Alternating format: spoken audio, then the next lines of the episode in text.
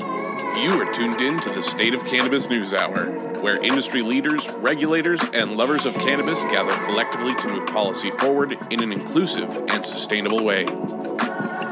Professionals and canna-curious alike can tune in to hear leading cannabis experts share and discuss headlines, critical industry issues, social topics, and more. The State of Cannabis News Hour, your daily dose.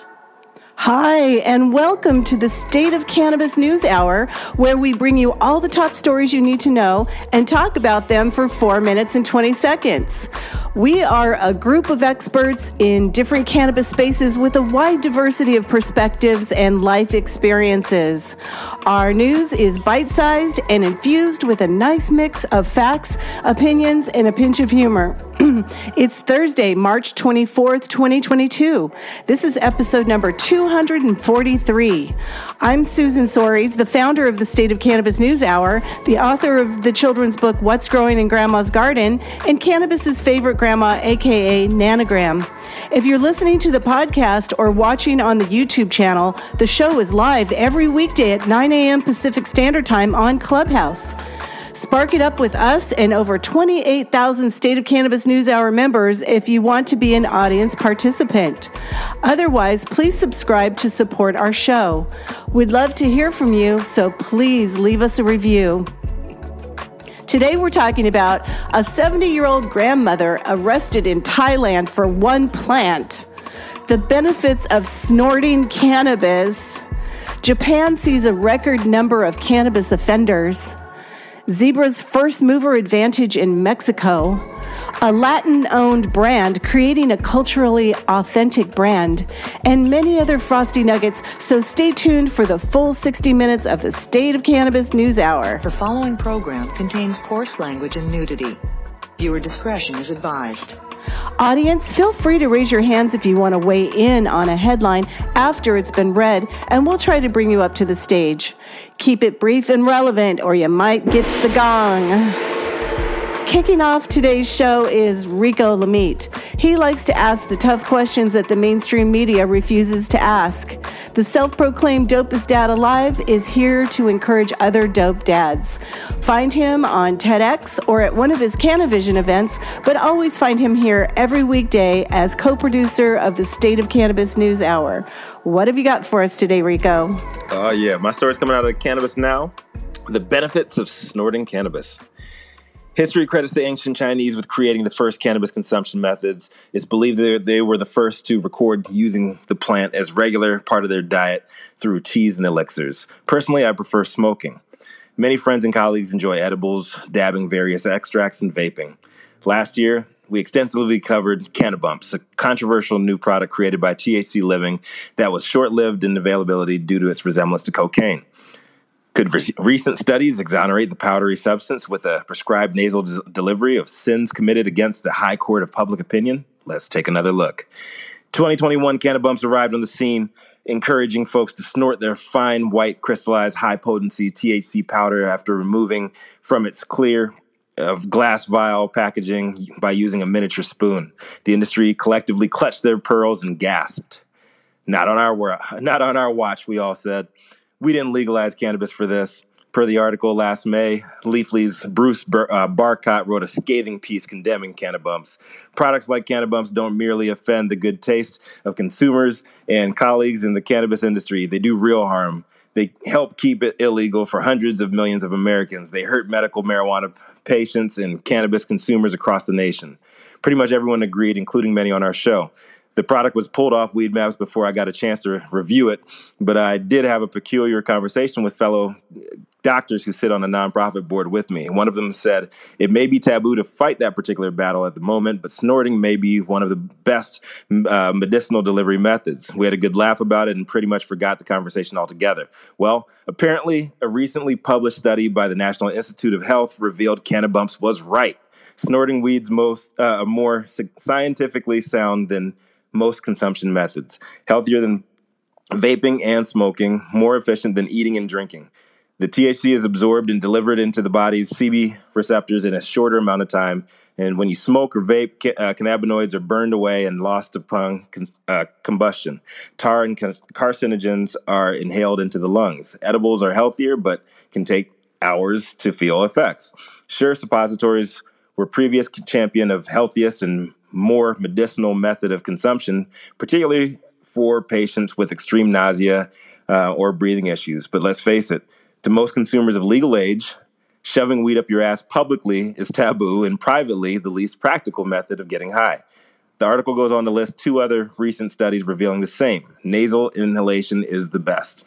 So maybe you should think twice before judging the guy at the party in the bathroom stall ahead of you who forgot to lock the door you witnessed chopping up and ripping fat lines off the top of the toilet. He's medicating in a healthier, more efficient manner than you and your smelly low-grade friends. He should be heralded as a futuristic hero that he is. As somebody who admittedly took the whole Cannabumps saga in jest, choosing to joke about it rather than digging deeper into the science, I'd like to offer all the Cannabumps fans, fiends, and THC Living, the company responsible for its genius, a sincere apology. Hashtag free Cannabumps. This is Rico Lamitte, the dopest dad on the street for the State of Cannabis News Hour. What's in your plastic baggie, Susan Soares? What did you say? We're smelly, low-class friends? Is that what you said? Come on. What's that smell? Do we have any of our doctors here on the piano who can actually attest to these findings? I'm wondering, is it because it goes in through the mucosal that it might be more effective and faster? Yeah. Well, intranasal is. There are many medicines that are delivered through the nose. You know, Flonase, the allergy medicine, and because it's right into the bloodstream, it's more rapid onset. So as long as it doesn't destroy the nasal mucosa, cocaine has a vasoconstrictive. It tightens your blood vessels, so that destroys the nasal mucosa.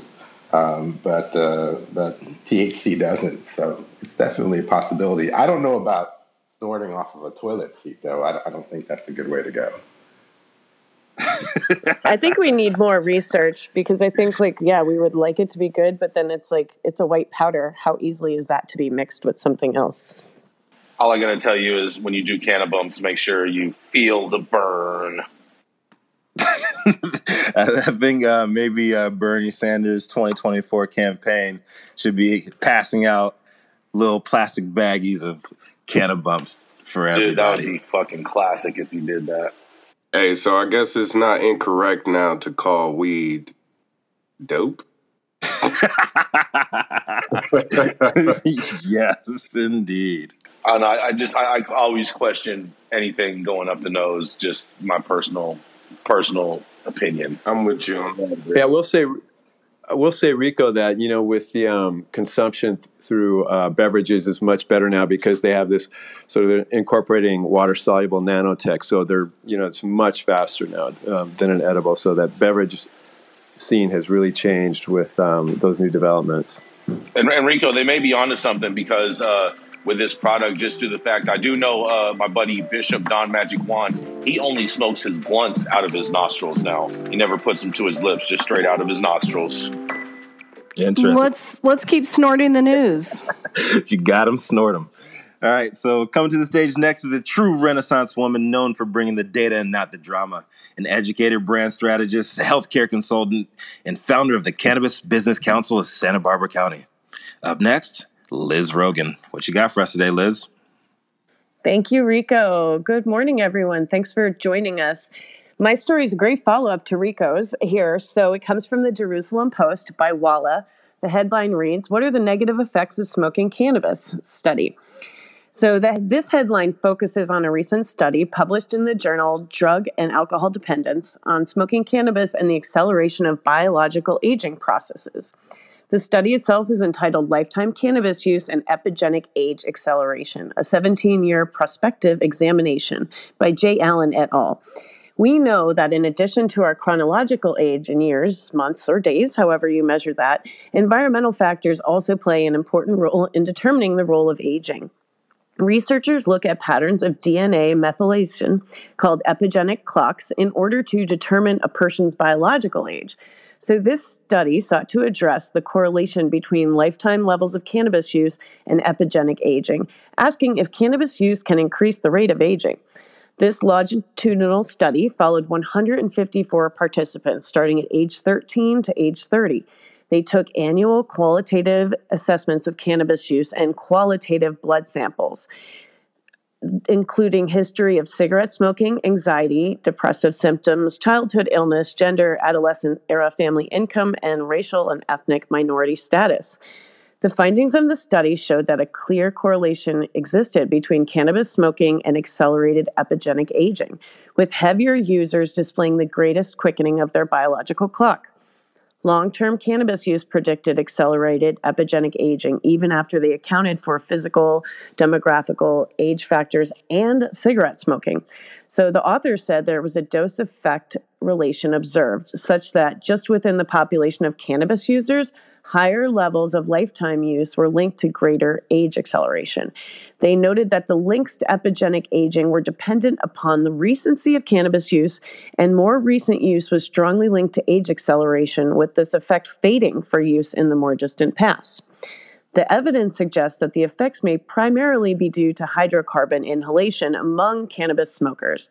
Follow-up analysis included that the overall increase in epigenetic aging in the cannabis users was correlated with changes within the AHRR, hydrocarbon receptor repressor gene, showing genetic changes similar to this gene have previously been linked to cigarette smoking or exposure to air pollution. So these genetic changes are similar to cigarettes. So the more use is more aging.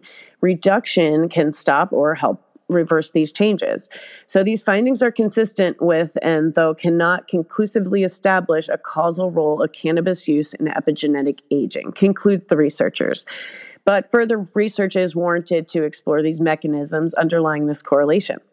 So it sounds like maybe you should be snorting it instead of smoking it, but I would argue that vaporization or using a tincture orally sublingually or buccally is much more effective. So I would love to leave some time here for everyone to comment on this. This is Liz Rogan reporting for the State of Cannabis News Hour. I say, man, if you got them, snort them. That's a really fascinating story that you covered, Liz. I feel also that there are a lot of properties about cannabis that kind of reverse aging as well. I know that they've done studies with some of the components that cannabis actually helps with anti-aging. So maybe is it just the like the burning of like the plant material when you smoke?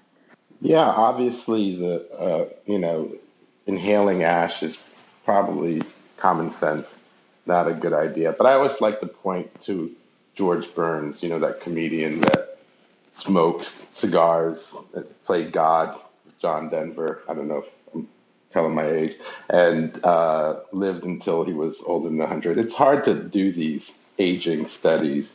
Also, if you look at the picture, it shows a spliff, mixture of cannabis and tobacco. I don't know if, I know they checked for cigarette smoking, but did they ask whether people were smoking spliffs or not, which people tend to do out in Europe and Israel? The study itself was actually done on people in a southeastern United States small city. They did not name it. But I do agree with you in that picture. And I think we all know that a lot of the carcinogens from smoking sometimes are bad. But I think that's a great point, Priscilla. I think the application is really important on how we use cannabis. Really appreciate your guys' feedback on this. Thanks so much. There's nothing better than just smoking weed, for the record. I agree. I second that. I third, fourth. Same. Wait, what about bong hits? I feel like you're smoking through water. Bong hits is smoking weed. Well, let's not go down that rabbit hole. Let's keep snorting the news. Let's. All right, so up next, he's the cannabis industry's longest continuous running retailer and also the holder of 3 PhDs with a Z on his Wikipedia page in bro science. The industry's Kaiser Brose, known for wearing mink coats, private jet hopping, lib triggering, and smoking the world's best weed on a daily basis. Coming to the stage next, Jason Beck. What you got for us, my man? Oh, yeah, Rico. Happy Thursday, everybody. That's right. We all made it over hump day. And so here we go. My story comes out of New York, where a Rochester mayor eyes a neighborhood impact of legalizing cannabis. When Rochester first legalized marijuana dispensaries to open, possibly not until 2023, the rollout must be orderly, not clustered along thoroughfares, but done with some style. Those are Mayor Malik Evans' words during a Wednesday briefing with reporters. He provided a broad strokes vision for how the city might regulate the time, place, and manner of how businesses operate in the budding industry. That will be a very important piece of the conversation, you know. We will allow these places to operate, Evans said. Do I want 6 marijuana dispensaries on Genesee Street? The mayor continued. If you ask me that, the answer is no, I don't. An initial public information session is set for the 6 p.m. April 14th, with more details still to come. And most municipalities in Monroe County opted out of all cannabis sales in their jurisdictions statewide. However, just one in 10 cities and a third of towns and villages chose not to participate, according to state regulators. The challenge comes in ensuring that taxes generated by the legalized market benefit those communities most harmed by a disproportionate number of marijuana-related arrests in the past, and that the individuals most impacted have access to and can participate in the businesses and startups, but that the affected neighborhoods are not then saturated with dispensaries and lounges. We in the African-American community already have enough pawn shops, liquor stores, and check cashing places, Evan said. So, you know, we have to have that conversation, right? We've gotten a lot of that stuff already. Neighbors also want grocery stores, banks, bakeries, he said. We'll have to thread that needle there. Evans left the possibility of outlets locating along the commercial corridors while leaning into more industrial areas as potential locations. One thing about Rochester is we have a lot of great space, Evans said, and we have a lot of empty space. So how can we make sure that we put it in places where it fits in the character of the place that we're putting it in? City Council President Miguel Melendez, referencing the mayor's remarks, said he wouldn't want to see a disproportionate number of shops on Genesee Street and none on Monroe Avenue or Park Avenue. I don't know how we regulate that, he admitted, but I don't want to do something that will overregulate the industry as it starts up. City lawyers are consulting with officials in Massachusetts, Colorado, and get this, the fucking city of Los Angeles, about lessons learned when marijuana was legalized in their localities. Issues vary based on whether it's a growing operation, processing center, retail dispensary, or consumption lounge, officials said. A process center can generate noxious odors, while dispensaries and lounges generate traffic and security concerns. Already, storefronts have sprung up with opportunists trying to get a jump on the market by operating as unlicensed de facto dispensaries, gifting a baggie of marijuana with the purchase of a significantly overpriced item like a T-shirt. The city is considering legislation that would crack down on such operations. Well, I'll tell you what, city, I don't understand how you're going to crack down on this when the state is telling you that you can't. And not to mention, in a lot of these statements that I hear from your mayor, I hear a lot of NIMBYism in his statements, and that shit needs to go out the fucking window. And this is Jason Beck reporting for the State of Cannabis News Hour. And for those of you that are not aware, NIMBY is not in my backyard. Right.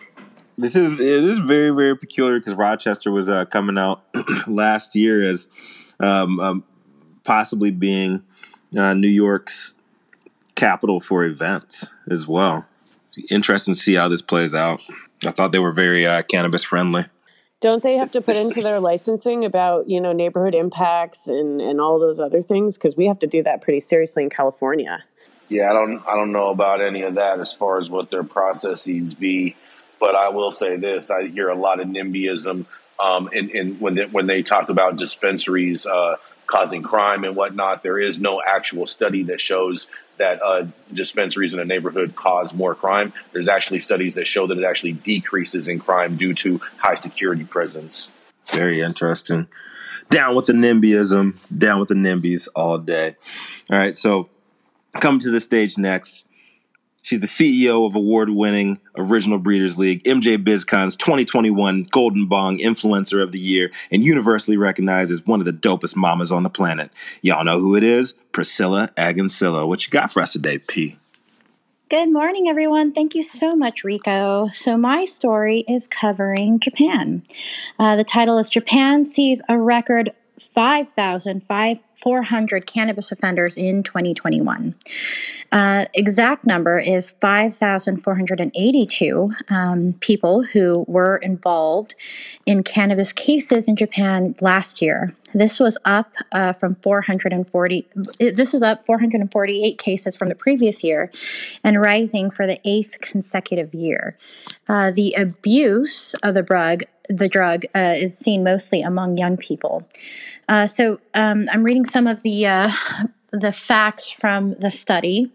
Offenders aged in their 20s or below accounted for about 70% of the total, with 2,823 individuals in their 20s and 994 aged under 20, according to the National Police Agency data.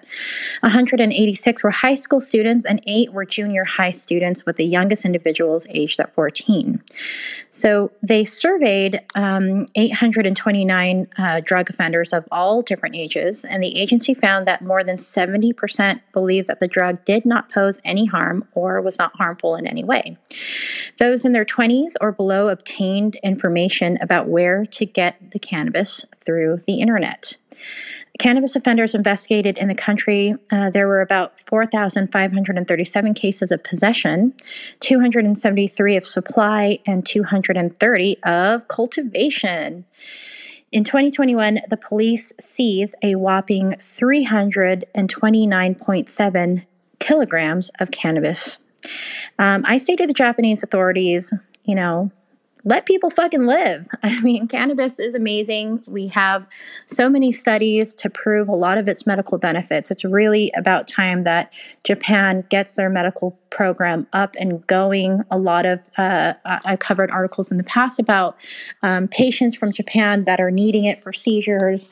I know that they are making some headway in the medical cannabis movement, but it's not nearly where it needs to be. And as you can see, this is what people are demanding there with the rise in cannabis cases. Another good point that this article pointed out was that their other drugs like methamphetamines and amphetamines were actually going down, the use of that, or those types of stimulant drugs. So Japanese authorities, let people live. Get your medical program together, and it's time that we see some amazing cultivation come out of Japan. This is Priscilla reporting for the State of Cannabis News Hour. We have listeners on the podcast from Japan, and I just want to encourage you, if you're listening to the podcast, please join us for the live show on Clubhouse. Yeah, rotary phones. It's an iPhone. Stop. Rotary phones are still the best. Who has one? My grandma did. Fuck you, Jason. My kid has a Fisher-Price one that, like, you can tug around and the eyes move. Oh, I remember those. What time is it in Japan? I mean, is that why these guys are not tuning in? It's time to legalize. That's what time it is. Yes. Is I don't know. The middle of the night? Probably, but they are listening to the podcast, so that's awesome. I really do hope that they get legalized pretty soon, and they follow suit of Thailand and everybody else over there in Asia who is moving in the right direction. You know, Japan is an amazing country.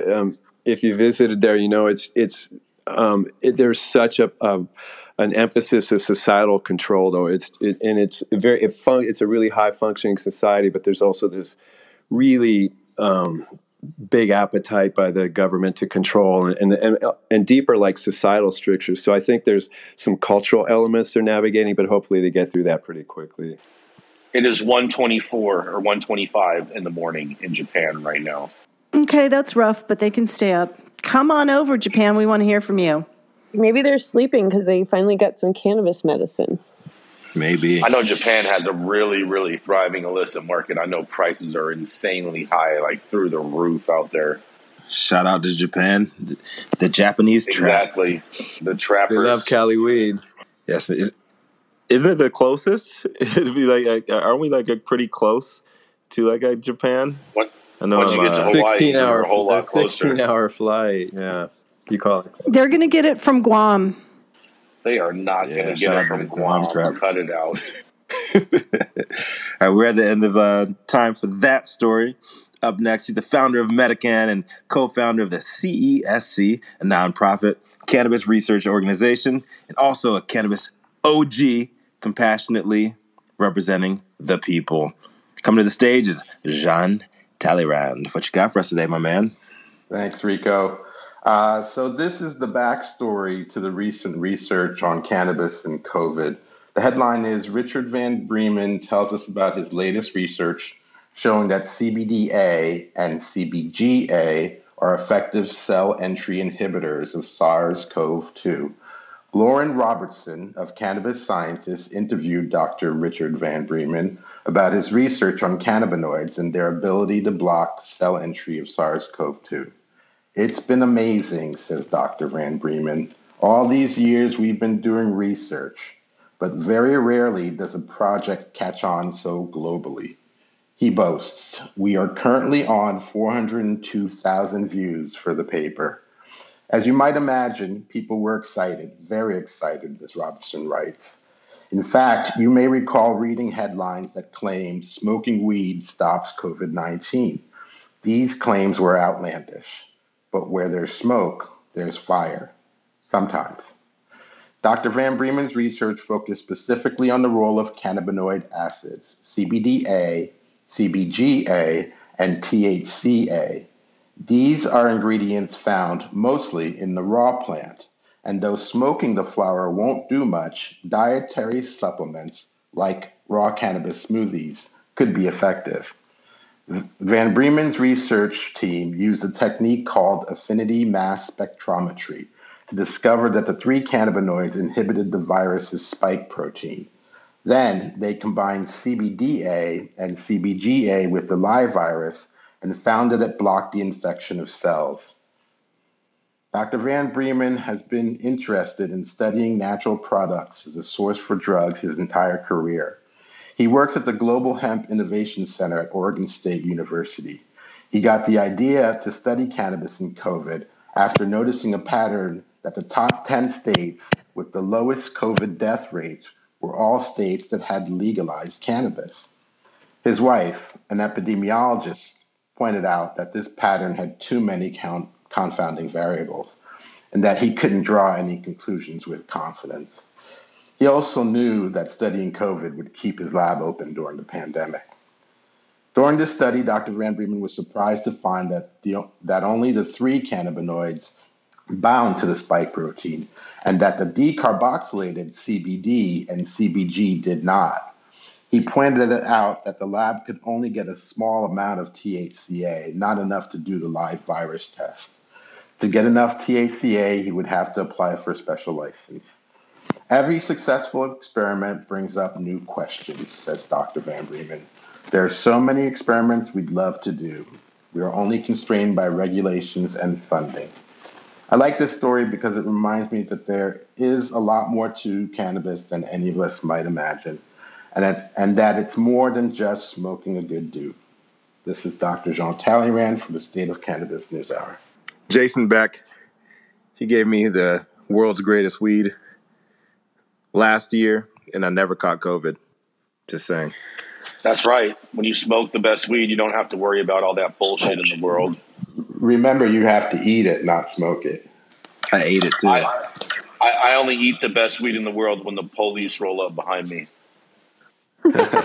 This is such a great story. I would love to see some real data looking at places where it's legalized and or where people have access and what they're using and the COVID rates. I think this is great. Thanks for bringing this story up.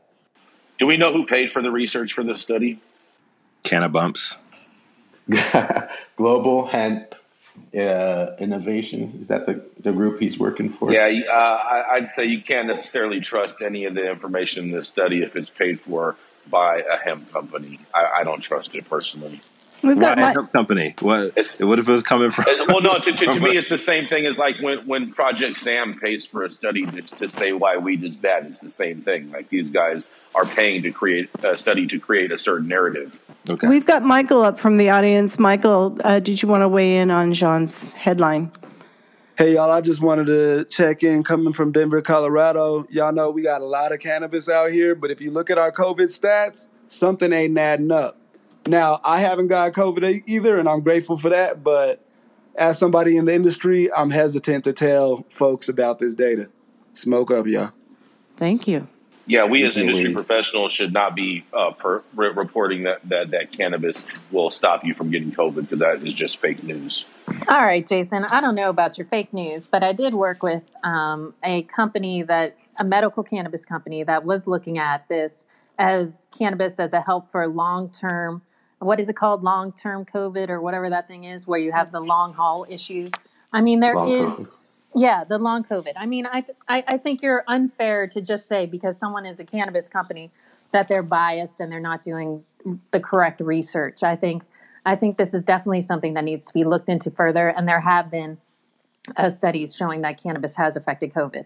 I mean, I think we need to look more. Let's have a major university do this type of a study instead of some industry group paying to fund the study.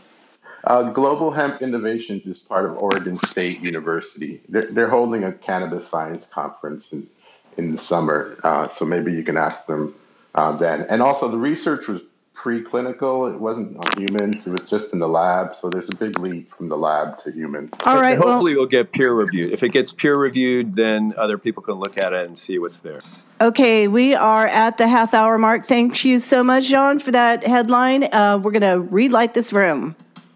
You are tuned in to the State of Cannabis News Hour, your daily dose. The thoughts and opinions expressed in the State of Cannabis News Hour are those of the individual speakers, not those of any other speaker, State of Cannabis, or its members. The statements made in the State of Cannabis News Hour do not constitute legal or accounting advice, and the State of Cannabis and its speakers make no representation regarding the legal status of any substance in any country, area, or territory, or any other authorities. The views expressed in this room do not establish any fiduciary relationships. The sponsorship of the State of Cannabis News Hour do not imply or constitute any endorsement by the State of Cannabis or the expressions of any of the opinions whatsoever on the part of the State of Cannabis or any of its speakers. Viewer discretion advised. Let's keep smoking the news. Or snorting.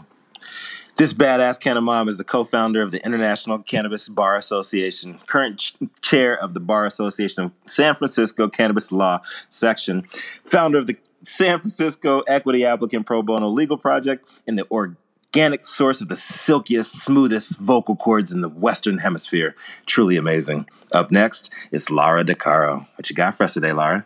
I think you might have skipped a whole row of people, but for the interest of time, I'll go ahead and take it unless someone wants to shut me down. I have an article that actually follows really well on Priscilla's article because it's about a 70-year-old grandma in Isan, Thailand, who was arrested for growing one cannabis plant. It's out of Tiger. It's a publication online. Apparently, this 70-year-old woman from Khon Kaen, which is one of the largest cities in the largest defined region of Thailand, spent a night in jail after she and her 48-year-old relative were arrested for, apparently without a warrant, for growing one cannabis plant each. Apparently, they paid 10,000 baht, which is about $300 each, to get out the next day. This is all happening at the same time that the Thai Minister of Public Health has a medical cannabis conference currently touring the country and apparently teaching people how to actually grow at home, but people still need to register, which is probably absolutely terrifying, I would think, to a woman who grew up in the era of Thai prohibition. However, according to the article, they did plant these in their front yard, so I'm not sure how intimidated she might actually be. So the plants apparently matured to about 140 centimeters, which is around 55 inches tall, and weighing in at about 300 grams or about 10.5 ounces each. Her son is apparently a lawyer, and when he asked to speak to police about the possibility of bail, which she was entitled to, the police refused to talk to him, he said. So about 10 of her neighbors have filed a complaint against the police there. It should be noted this region of Isan is an agricultural region. It's known for a more laid-back attitude. This grandma was saying she boils the leaves to make her tea, which help with her ailment, whatever that is. But this just sort of goes to show that even as public opinion is changing around cannabis, as Priscilla so pointed out, the police are deeply programmed against it. And, this one just sort of breaks your heart that a 70-year-old woman would have to spend a night in a jail cell over one cannabis plant. My name is Lara DeCaro, reporting for the State of Cannabis News Hour. And for your information, 10,000 baht is equal to a little less than $300 US. Right. I mean, they're lucky that they actually got out and were able to bail themselves out. I mean, most people that get caught up in those types of places never see the light of day. Well, I don't know because, Thailand has changed their policy. So the fact that she was arrested without a warrant. And then she was held overnight, denied bail, to which she was apparently entitled. I think that, the culture is significantly shifting there. But this came out of, the largest region. Don't they have real stuff to do?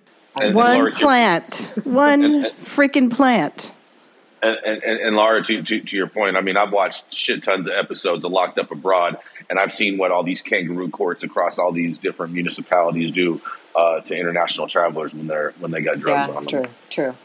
The sad thing is, too, it's the same in Latin America. All these abuelas, the grandmothers, they've been doing this forever, man. They make these poultices and topicals for their kids and grandkids. So I'm sure there's similar traditional medicine in Thailand. So, grandma was probably just doing something like that, and then she gets popped. It's absurd. So, these people have to start respecting traditional cultures, and we just got to get through this. It's ridiculous. This whole story just makes me want to say, free Britney. Yeah. If you're in Thailand and this grandma, reach out to us and we'll start a GoFundMe so we can get that $300 back in her pocket.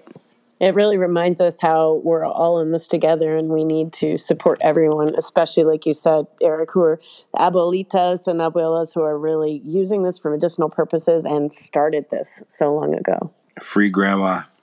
Did they cut her plant down? Yeah, definitely free Britney G. But did they cut her plant down? That's so fucking sad. I think they might have because they weighed it, right? They gave the weight in the article. Fuck yeah, they cut the plant down. Hell yeah, they did. That's what they do. All right, we're at the end of time for that one. Then coming to the stage next is a pot-loving PhD and a champion for common-sense cannabis policy. A real-life alternative activist remains optimistic in the midst of cannabis chaos. Coming to the stage, Menaka Mahajan. What you got? Good morning, everybody. Thank you so much, Rico, for the intro. Hello, audience. I am talking about a small town just north of San Diego today. And my story comes from Stephen Wire of the Coast News. Encinitas to pay cannabis consulting firm an additional $500,000. So Encinitas is a small coastal city with about 62,000 population. That's a little north of San Diego, and it will soon get 4 new retail stores. Proposition 64 got 65% support there, but the local measure that followed a few years later only succeeded with 51% of the vote. So there's some dispute within the local residents about a desire for cannabis locating there. Encinitas had a retail registration period from January 17th to February 18th, and staff expected about 25 applications, but instead got more than 200. Only 4 retailers will advance out of that 200 plus. And because of the stronger than expected enthusiasm for licensure, the Encinitas City Council voted to allocate an additional $470,250 in funding for HDL, which is a company that we've definitely talked about here on this show. And they have assisted various cities with they get very different reviews on Yelp, let's say, for the services that they provide to different cities. But they will be receiving a total contract of $568,900 in Encinitas. And according to planning manager Jennifer Gates in Encinitas, the city is getting an extra $1.3 million in revenues from that 200 plus retail registrations, which will more than cover the higher bill from HDL. The registration fee for each retailer to participate in this initial process was $6,528. And the four lottery winners that come out of this process will owe another $4,000 or so in application fees. So if I'm doing the math correctly, just in the retail registration fee, they're getting an extra $1.3 million and spending an extra $470,000, which means they have over $500,000 left over from those application fees for a very, very small number of spots. So the Coast article also quotes extensively from opponents' public testimony, so you can take a look at that if you're interested in understanding what the local dynamics are there and some of their concerns. Concerns range from who will be liable because the city and HDL have removed themselves from that liability. The emission of biogenic volatile organic compounds came up, pesticides, mold exposure, transparency, and increasing the budget for HDL, and crime. So kind of some of the usual suspects and then also some new ones there. And one of the council members made the following comment that gives you a sense of the appetite among council members. There are lots of people in our community who that are not at all inclined to have this type of activity in our city. But my response is that we didn't have any choice. And I'm quoting Councilman Kranz, just to clarify, we have to implement the law. We're required to select up to 4 operators to open retail cannabis applications. So we're spending money on HDL to navigate this and analyze which of the applications meet the requirements of the law.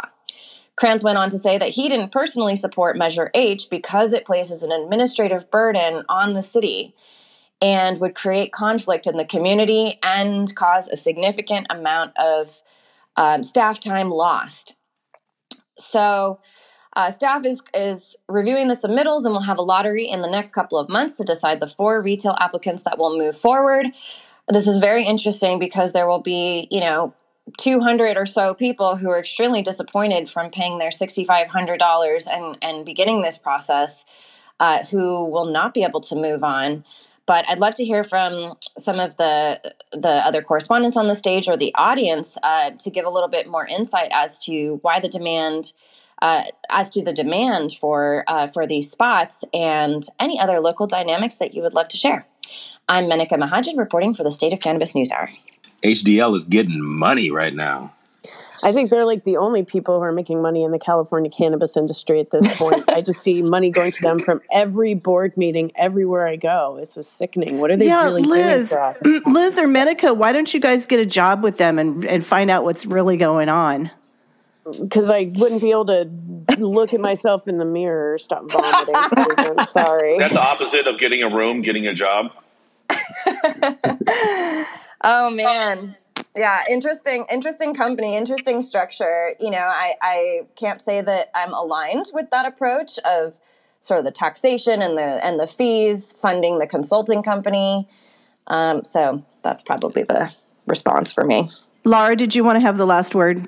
No, I hate HDL. Y'all know that. They've just worked their way into every city and county in the state of California, much like the League of Cities tried to do at the beginning of all this. And they're a force to be reckoned with. We just need to get out there early when they start coming into your community. Keep an eye out for them because, they get in with the lawmakers who don't really know anything. And then, they change hearts and minds. The lawmakers don't know who else to listen to. You need to get out there and speak up for yourselves early. Follow the money. Yeah. Yeah, politicians remember 2 kinds of people, those that come early on and those that come on strong. And if you're neither of those, they'll never fucking remember you. Amen. Both of them are coming. Up next, he's an award-winning journalist with a multicultural background and 5th-generation Californio, known as a freedom-fighting farmer's friend. This writer, brand consultant, event promoter, and content ninja does it all in the name of uncovering the international truths the lamestream media does not want you to see. Eric Hislereda, what you got for us today, my man? Thank you, Dope D. I appreciate that. So, hey, Brady, great to be here today. My headline is from Forbes, and it's Latin-owned Umo on creating a culturally authentic cannabis brand. In case you're wondering, Umo means smoke in Spanish. The article opens like this. A new brand has entered the chat, and it's focused on the Latino consumer and their intrinsic part of modern cannabis culture. The piece is done Q&A style with one of the brand's co-owners, Susie Plasencia, who is also the co-founder of Mota Glass, founder of a grassroots organization called Latinas in Cannabis, and a former journalist. I'm going to pull some of her more salient quotes, but I just think it's great to hear from a Latina in the biz, which doesn't happen often enough. Quoting here, Latinos have been in the industry for decades. We've been here as growers, bud tenders, managers, but we've never gotten the representation we've deserved. You don't see Latino culture represented on shelves. Latinos hold a ton of buying power right now. We're responsible for $1.7 trillion in buying power in the U.S. Our perceptions are changing in regards to our views on cannabis. Latinos are the ones pushing for legalization among our communities. What's happening, I think, is many Latinos are going to college, finding those careers we are passionate about. We're making more money, investing in brands that speak to us and speak to our demographic. Here's her talking about one of her company's first drops. It's a strain called Pulque. Pulque is named after the Aztec drink of the gods. It's over 2,000 years old. It's a Mexican kombucha-style drink. This strain is a cross between GMO cookies and Legends OG. When I sampled it, wow, it packs a punch. It was really strong. When I read more about it and experienced it, I thought, this is Pulque. It wakes you up. It's our highest testing strain. When people smoke these, they have been learning about their own Latino culture. That has been impactful for me. The names of our strains have a dual purpose. You get a glimpse of what cannabis means to Latino culture. The writer then asks an important question about what's missing from representation in cannabis culture, and Susie answers, my passion is providing dream cannabis jobs for people of color, for women of color. Through Umo and Mota Glass, we want to help repair the war on drugs through action. Action means creating more jobs. Normalization and true acceptance is coming over time, but through career opportunities is how it's going to happen the most. Careers are the way in to normalize it and accept it. My grandmother was so proud seeing her face when I got to show her the front page of the LA Times. I was like, I have a career in this. That's all they want for us. Cannabis did this for me. Through Umo, this is how we're creating change. We are supporting farmers up in Salinas through greenhouse growing, allowing for year-round grows, career opportunities for local farm workers. It aligns with much that I believe in. So I'm going to wrap this up with a quote from Susie about her work with the Social Impact Center, as Umo is donating a portion of their profits to the center. They're leading with education, and we're excited to support their mission. They specialize in education in cannabis, including bilingual education. That's so important for legalization and for destigmatization, to have an organization that focuses on education first, because this is the key to starting the repair in our community. One of the things that I was really drawn to is the fact they put on expungement clinics. Expungement clinics are key when we talk about doing meaningful work in the community and repairing the war on drugs. It starts with meaningful action. It often starts with a job. They don't want a handout. They want a job to be able to earn it themselves. Because of overcriminalization targeted towards people of color, many people of color are unable to get meaningful job opportunities because of their record. We are starting with jobs first, empowering people to really take care of their family. Careers in cannabis are part of that, of destigmatization, normalization, and also dignity. And I'll say amen to that, hermana. That's what I got for today. I'm Eric for the State of Cannabis News Hour, and gracias for having me up. I love this story, Eric. Thank you so much for bringing it. And it sounds like they're actually a good brand. I would love to hear more about what you guys say or if anyone has tried any of this cannabis. But I love this whole story and idea. I attended their launch party out here in LA.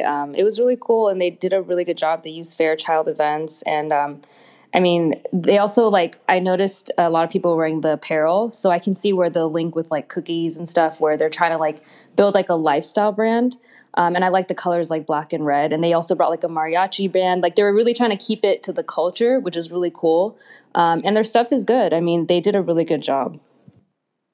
Oh, that's cool to hear, Shalina.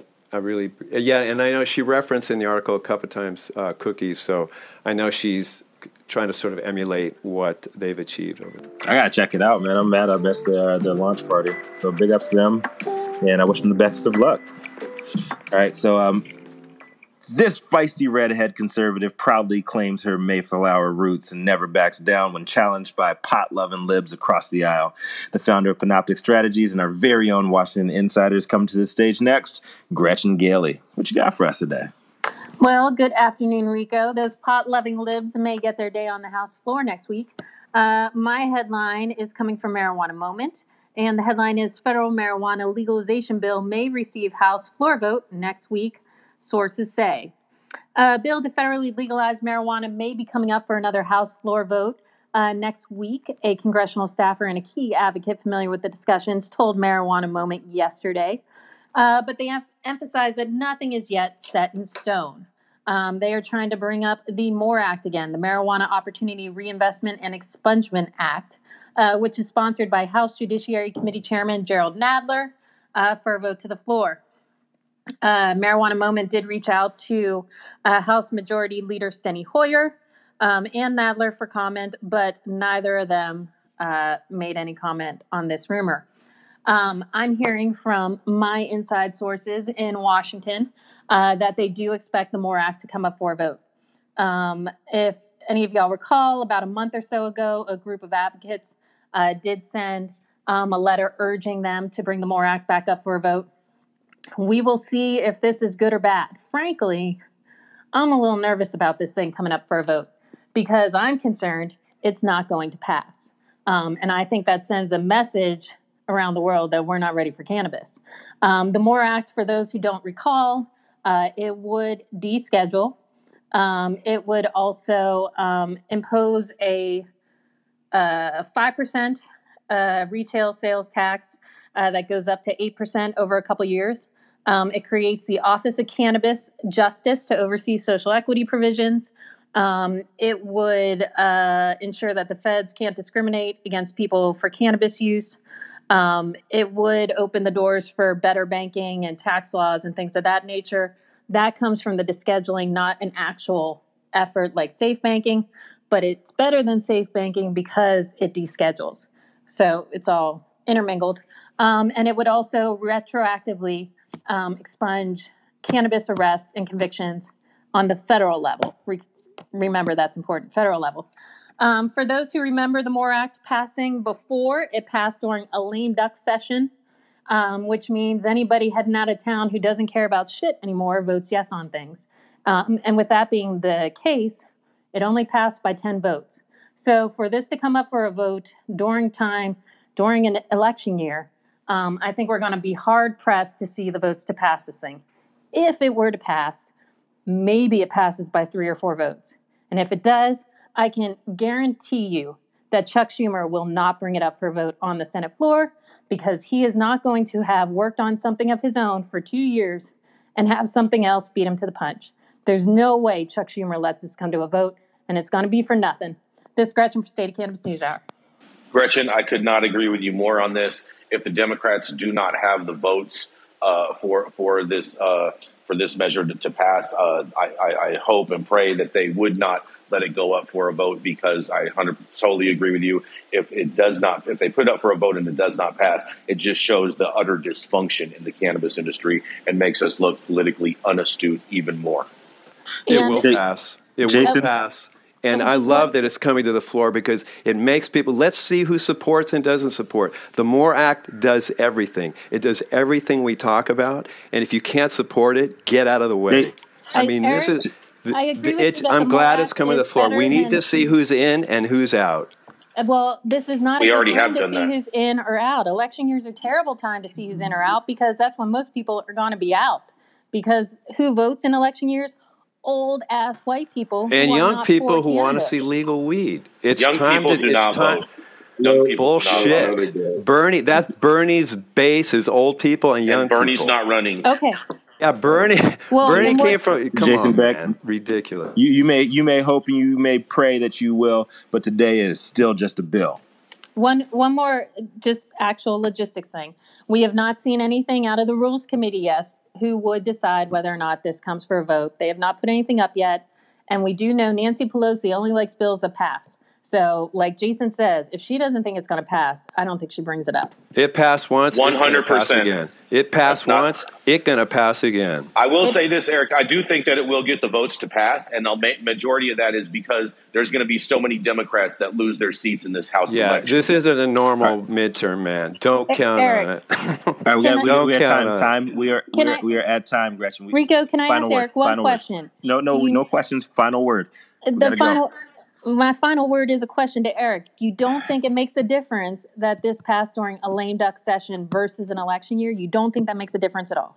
It had overwhelming Democratic support. It was only Republicans. So let's let the Republicans go on record that they don't support it. I'd love to see that. I don't care about we are at time. Gretchen, we got to catch your mic.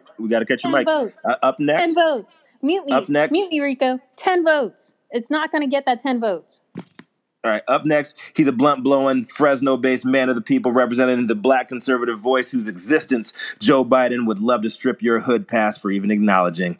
Here to challenge the narrative is Governor himself, Nicholas Wildstar. What you got for me? You damn right about that, Rico. Hello to you, State of Cannabis crew. Marijuana used by athletes has always caught a bad rap, but now more and more are stepping up to talk about the benefits they've experienced while being on weed and involved in sports. Former pro football player Ricky Williams did an interview recently with Yahoo Sports where he spoke on how he was treated by the NFL for putting down the ball and picking up the pipe. Many of you may not remember, as I do, when Ricky Williams was drafted to the NFL in 1999. There was tons of hype around this performance on the college football field and how whatever team he would end up playing for was destined to win the Super Bowl because of him. He held over 40 NCAA records, was an All-American team member, and had just won the Heisman Trophy just before being selected as a first-round draft pick. The San Diego native and hometown high school football star had finally made it to the big time, so there were many expectations of him. But instead of being the flashy and in-your-face type, Ricky was the complete opposite by often being very reserved and soft-spoken. Dealing with the incredible pressure for major fame and success is no surprise, but what was shocking was his retirement from pro football after only 5 years of going pro. Having tested positive for marijuana multiple times and facing fines of nearly $1 million, Williams decided to hang up his cleats for good in 2005. When asked about his marijuana use, Ricky cited that he was using marijuana to treat his social anxiety, a disorder which he was later diagnosed with. Back when I played over 20 years ago, I had a conversation on Fox Sports about struggling with social anxiety disorder, and back then people were blown away, said Williams. And his kind is still kind of taboo for our hero sports stars to have mental health issues. We're allowed to have broken arms and physical issues, and so when we think about what is allowed, it's more comfortable to talk about how cannabis can be helpful for the physical stuff. But from my experience, physical pain sucks, but it doesn't come anywhere close to mental and emotional pain. So yes, cannabis did help me not have to take so many pain pills. But for me, the greatest relief I got was getting my mind right. Williams has started his own cannabis lifestyle brand called Heisman, spelled Highsman. When asked about catching slack for his weed use then and now, Ricky responded by saying, "The world is less crazy, and I think we can appreciate that. But I'm at a point now where I'm more interested in being part of the world, becoming less crazy." And that was the impetus for starting Heisman. We are going to start to allow that. When are we going to start to allow what we know from our experiences in life to be more valuable than other people's bullshit? Our tagline is spark greatness, but then I realized you can't be great if you're caring too much about what other people think and you're trusting your own heart. It's about encouraging people to be great and reminding people that you can't be great unless you're willing to trust your heart. And for me, cannabis helped me contact my heart, and I learned to trust it. I agree with Ricky and think everyone could benefit from trusting their heart right now. But first, we must get in contact with it, and cannabis can help with navigation. Reporting with the State of Cannabis News Hour, this is Nick Wildstar, a.k.a. the Governor. Speak now or forever hold your peace. Thank you so much, Governor. That was a really great show. If you missed any of it, make sure to catch the replay or find us a few hours after the show anywhere you get your podcasts or on our YouTube channel. And if you like the content, please subscribe and leave a review. A big thank you to all of the correspondents that comb through all the headlines each day to bring us just what we need to to know. A big thank you to Rico for co-producing the show and to our new pinup girl, Jaja Simone Brown. Thank you so much. Thank you, audience, for being our eyes and ears when there's news in your city, county, state, or country. Your addition to our show makes the State of Cannabis News Hour news you can trust.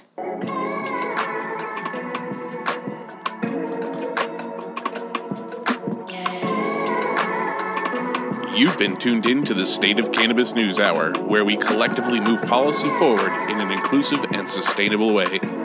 Start your morning on a high note and join us every weekday at 9 a.m. Pacific Time for the State of Cannabis News Hour, your daily dose.